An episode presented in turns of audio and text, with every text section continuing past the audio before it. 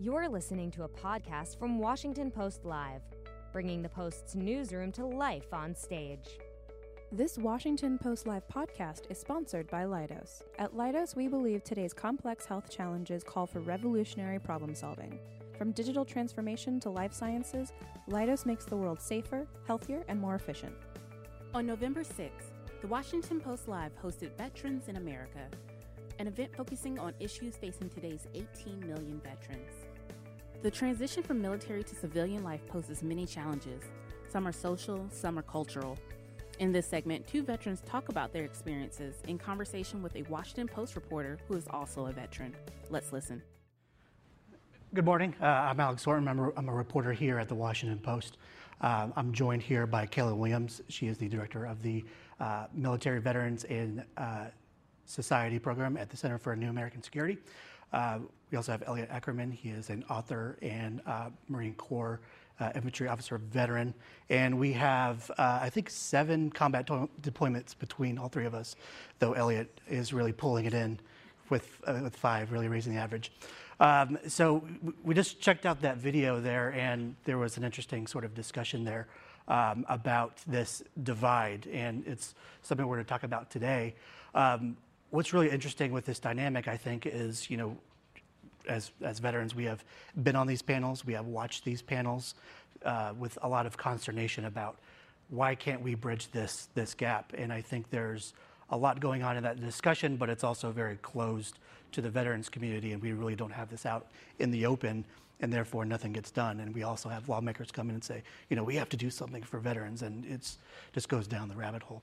Uh, so we're just going to get into some of the nitty gritty of what we talk about in our community and some of the more counterintuitive ideas of uh, of how we talk about veterans in society, how we talk about our relationship with civil society. Um, and if you have any questions uh, in the audience or online, uh, you can go on uh, Twitter and you can ask us questions with hashtag postlive and we'll get to them. So, first, uh, Kelly and Elliot, I want to talk about what we saw in the video about this gulf or this divide or this bridge that we have between veterans, the military, and civil society. What is that exactly? Could you kind of define what the feeling is amongst uh, amongst veterans and uh, active duty service members, and also what is sort of missing from that discussion? I think we have seen some survey data that shows that uh, service members and their families feel that civilians don't understand them, and there is some echo of that among civilians as well. And I'll be honest, when I first got back from Iraq and when I first left active duty and became a civilian again, like I leaned into that. People would say, Oh, I just can't imagine what you went through. And I was like, You're right. If your boots weren't on the ground, you can't imagine. And it took me a long time to step back and say, I'm exacerbating the problem by owning that. And as, as one of the folks in the video said, like, people should feel free to ask. And then we as veterans to the extent that we're comfortable with it have an obligation to like meet them halfway and be willing to tell our stories and share our experiences. Because if, if folks can imagine you know my kids love the movie WALL-E. If you can imagine sentient robots like surely you can imagine what troops are going through uh, on this planet right now. Yeah. I think that video kind of speaks to a desire for connection. And so we talk about the civil military gap. I don't think there should be any surprise that there's a gap. The gap was hardwired into the, these wars, meaning the 9 11 wars, by their very design. And what I mean by that is like, listen, if we look at the history of our nation and how we've gone to war, there has always been a construct in how we go to war. And what I mean by that is, you know, you can look at the, the Civil War. Uh, the very first income tax in this country and the very first draft came out of the U.S. Civil War, and that was how we that was how we constructed that war. The Second World War, right? National mobilization, war bond drives. The Vietnam War, characterized by a very unpopular draft. These wars have been characterized by two things. They've been funded through all deficit spending, so there's been no war tax on anyone, and they've been fought with an all volunteer military. Terry. So we've outsourced the wars to a very specific segment of our society. So why are we surprised that there's this gap?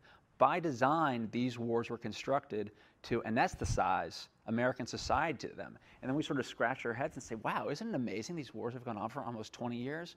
they've been designed to go on for 20 years. The reason they've gone on for 20 years is not because we haven't been able to find the exact policy alchemy for you know how to defeat the Taliban necessarily or how to get rid of Islamic extremism in and around Iraq and Syria. They've been on, gone on for 20 years because they've been fought by an all-volunteer military and funded through deficit spending. And one of the residuals is that we have this massive civil-military divide. And um, so I, I think what's interesting too is that since the active duty military force and, and the Guard and Reserves, it's such a small seg- segment of society, there is a large population that doesn't know anyone connected to the wars. And, you know, I, when I went to uh, community college after I got out of the Army, like I was typically the only veteran in my classroom, and that led to a lot of interest, a lot of intrigue, but also a lot of sort of exotic kind of beliefs.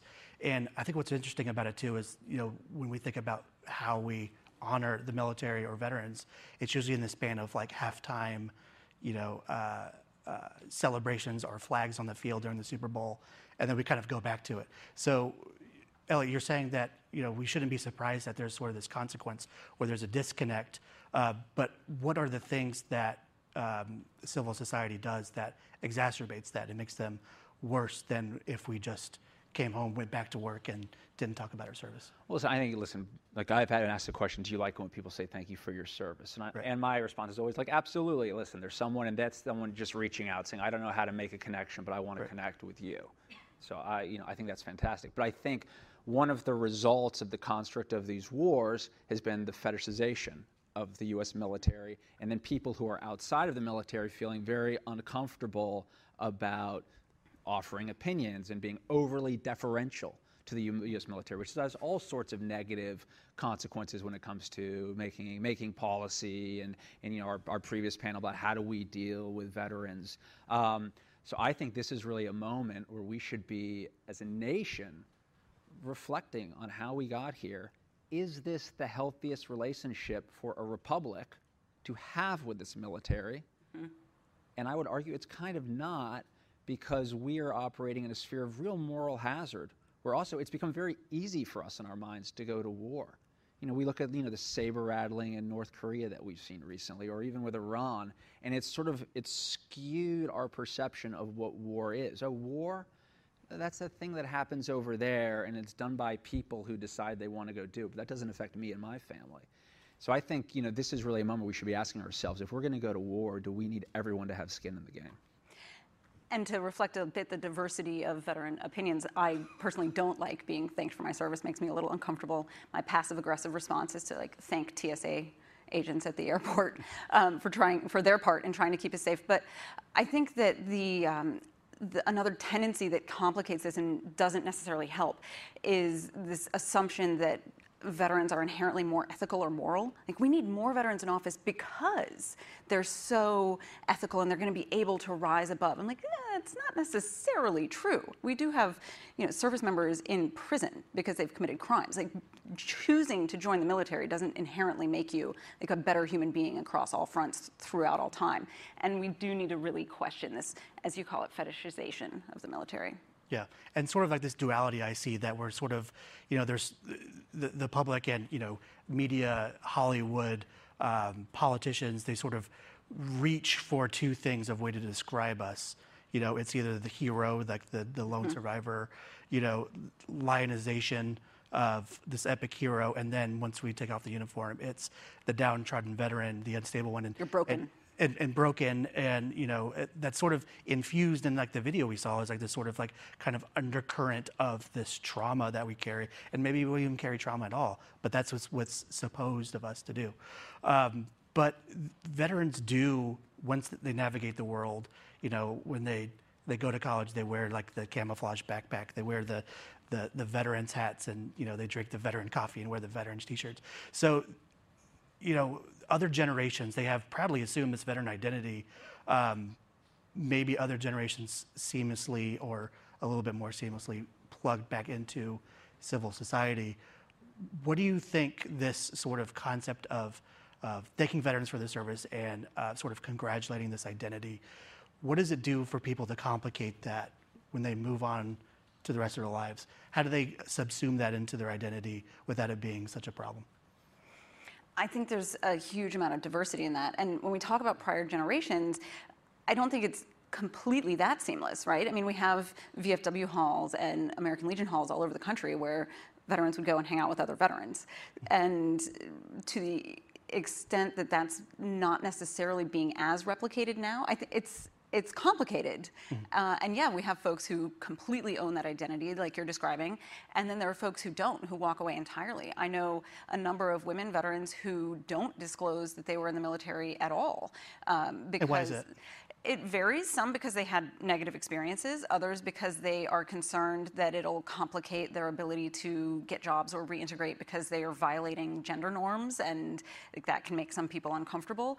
Uh, for others, because they've just moved on. They have new identities that are more salient for them.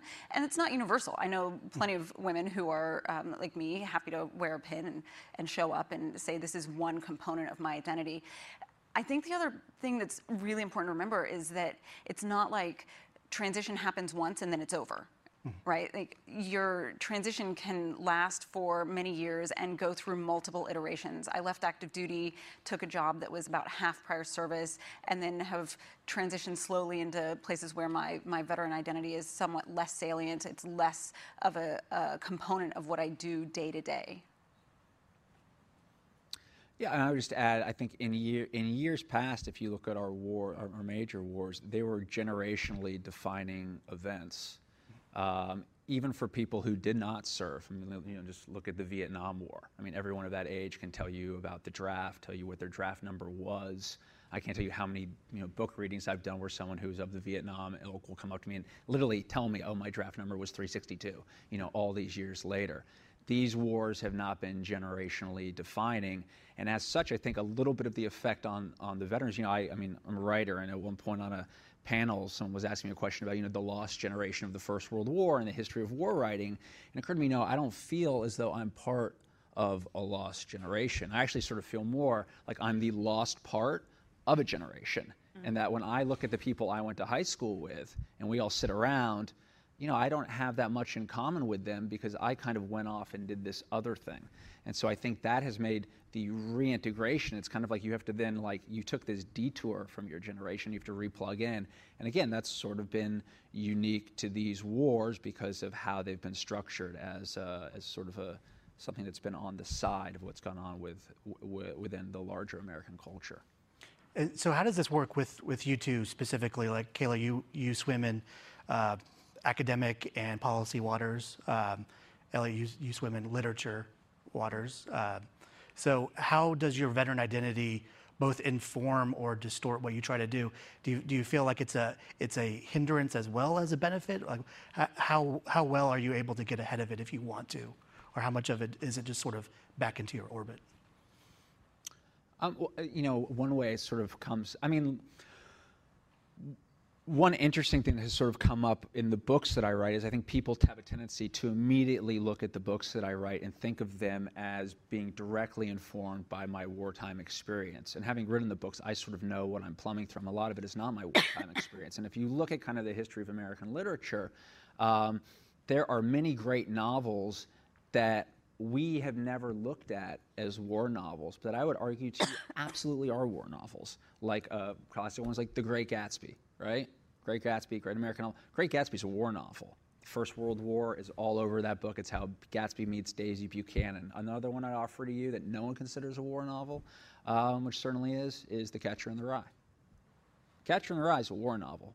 First of all, if you know anything about J.D. Salinger, he landed in the first waves on D-Day, liberated the concentration camps, carried that experience around for his entire life you know, if you go back, and I encourage you, take a look at that book and read the voice of Holden Caulfield that's so famous, his voice of youthful dis, uh, disaffection.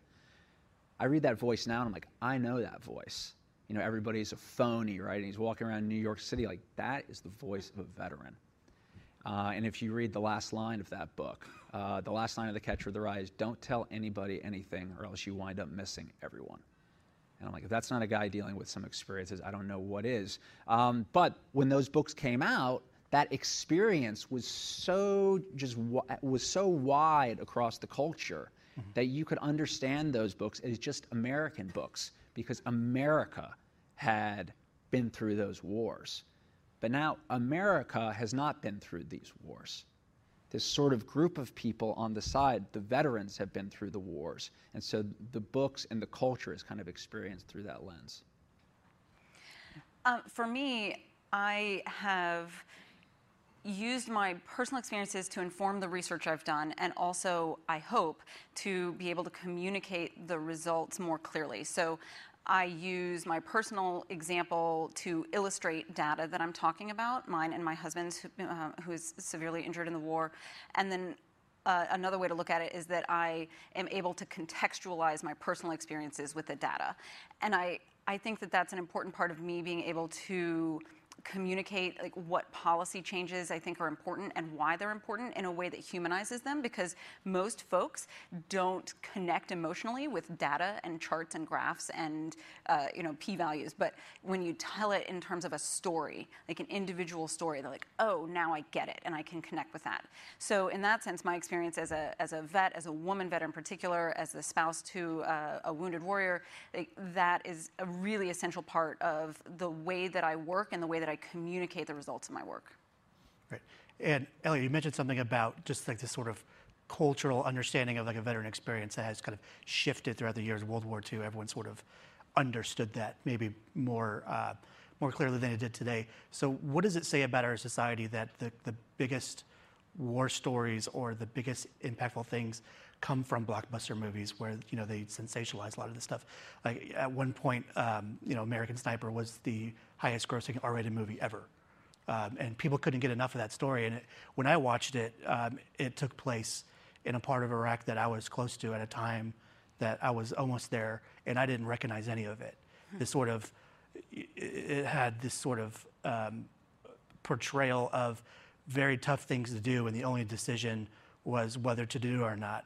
But I thought the, the biggest problem was this sort of thing that defines our wars partly is of this sort of gray, this amorphous, should I pull the trigger of this car full of civilians and maybe they have guns um, or not? And that wasn't clearly defined in the movie, um, even though that's something Chris Kyle struggled with. So we don't get the, these cultural touchdowns unless they're violent, loud, blockbuster movies. So what is that doing to civil society's understanding um, and our empathy towards veterans in the military? I think you, you touched on it before, right? It's yeah. that we experience veterans eh, with regards to two polarities, right? Yeah. Either they're heroes, supermen, you know, Navy SEALs, list the movie, or they're these completely broken people who've come back racked with demon and guilt, yeah. demons and guilt. And I think we, I don't I want to speak for you all, I would say the reality is probably, you know, somewhere in between. It's that muddy, nuanced middle that at this moment our culture doesn't seem to be doing a very good job grappling with. And that but that's not just for veterans. And we have to, I think, understand like we're one community, but we also reflect the broader undercurrents of all of American society. And I would I would argue that right now none of American society is doing a very good job of sort of understanding and clearly articulating kind of the reality, which is that you know we all sort of exist in this gray middle, and the gray middle is really the truth and the truth of experience. Whereas I think so much of our culture and our debate is defined by nope, there's just two polarities. You have to pick. And we also see in some of these films, it's this um, hyper focus on a really like masculinized military. It's these it's these combat arms guys, Navy SEALs, snipers, and um, those are the stories that people are picking up on uh, Arms are only about 15% of the total force. We're not telling the stories of the rest of the military.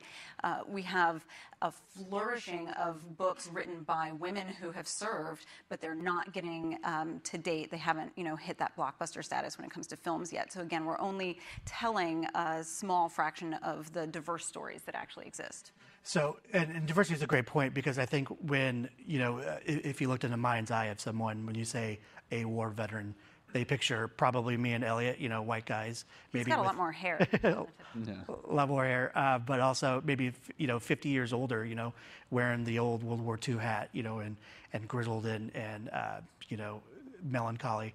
Um, but there's also you know more women serving than ever before. Um, there's other other points of diversity. So can you go through some of the things that you, people may say is surprising about the military and veterans?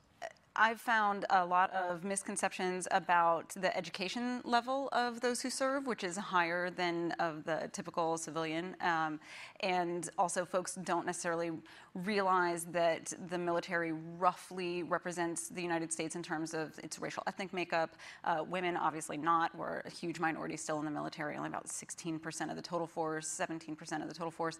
Um, and also, we now have uh, LGBT folks serving openly in the military. They've been in the military all along, but now that's a little more open. I think, though, that yeah, the the typical person when they picture a vet, they don't picture me. Uh, they don't uh, picture the full diversity of those who serve, who really do come from American society, and then we go back to our communities.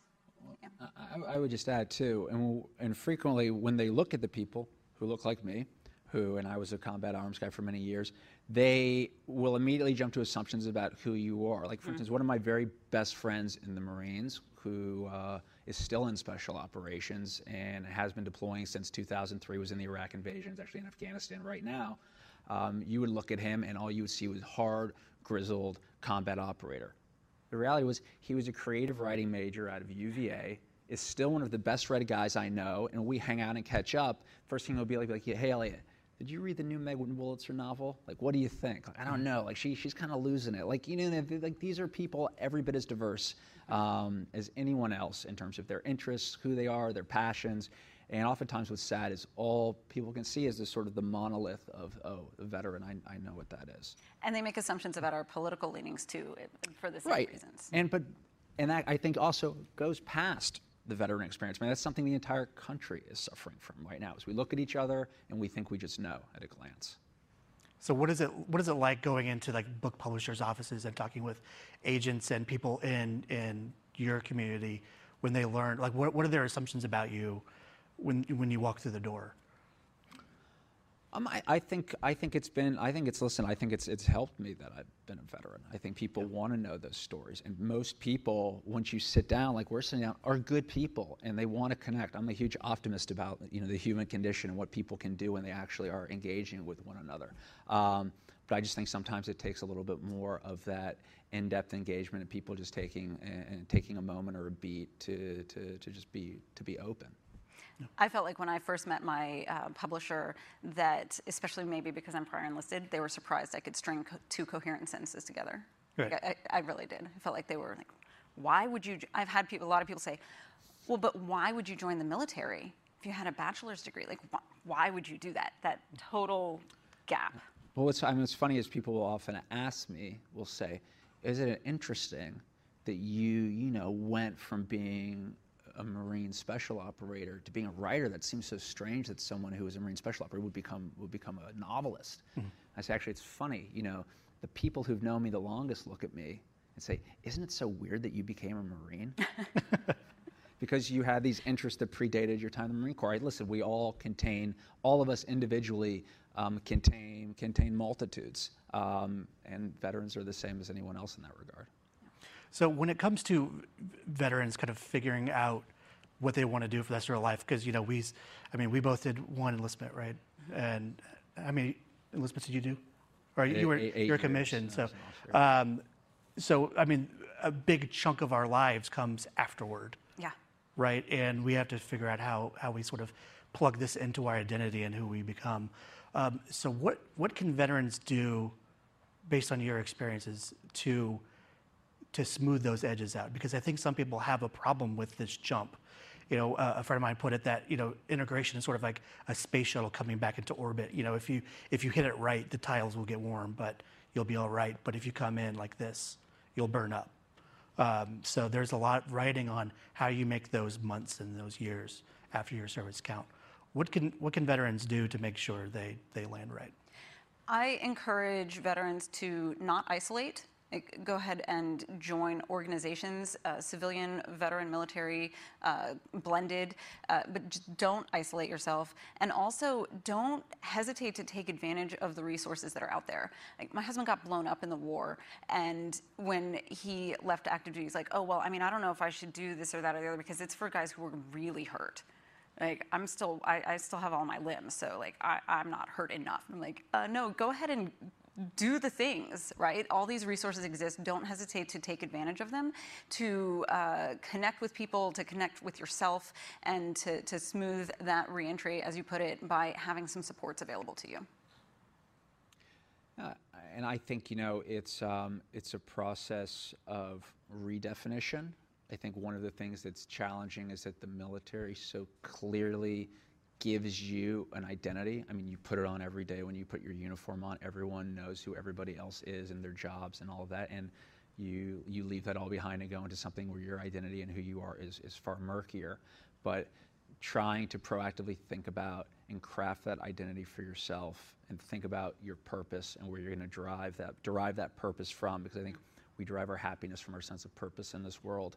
And when uh, when someone is reintegrating or coming in, you're basically you're repurposing yourself and trying to substitute the meaning maybe you got in the military with a new sense of meaning in your life. Uh, and proactively thinking about that, I, I, I, think, can be very useful. Great. I think we could talk about this all day, but we're, we're just out of time. So I want to thank uh, Kayla and Elliot for this discussion. And uh, I'd like to turn things over to our sponsor now. Thanks for listening. To hear more interviews from this series and other Washington Post Live programs, visit us at WashingtonPostLive.com.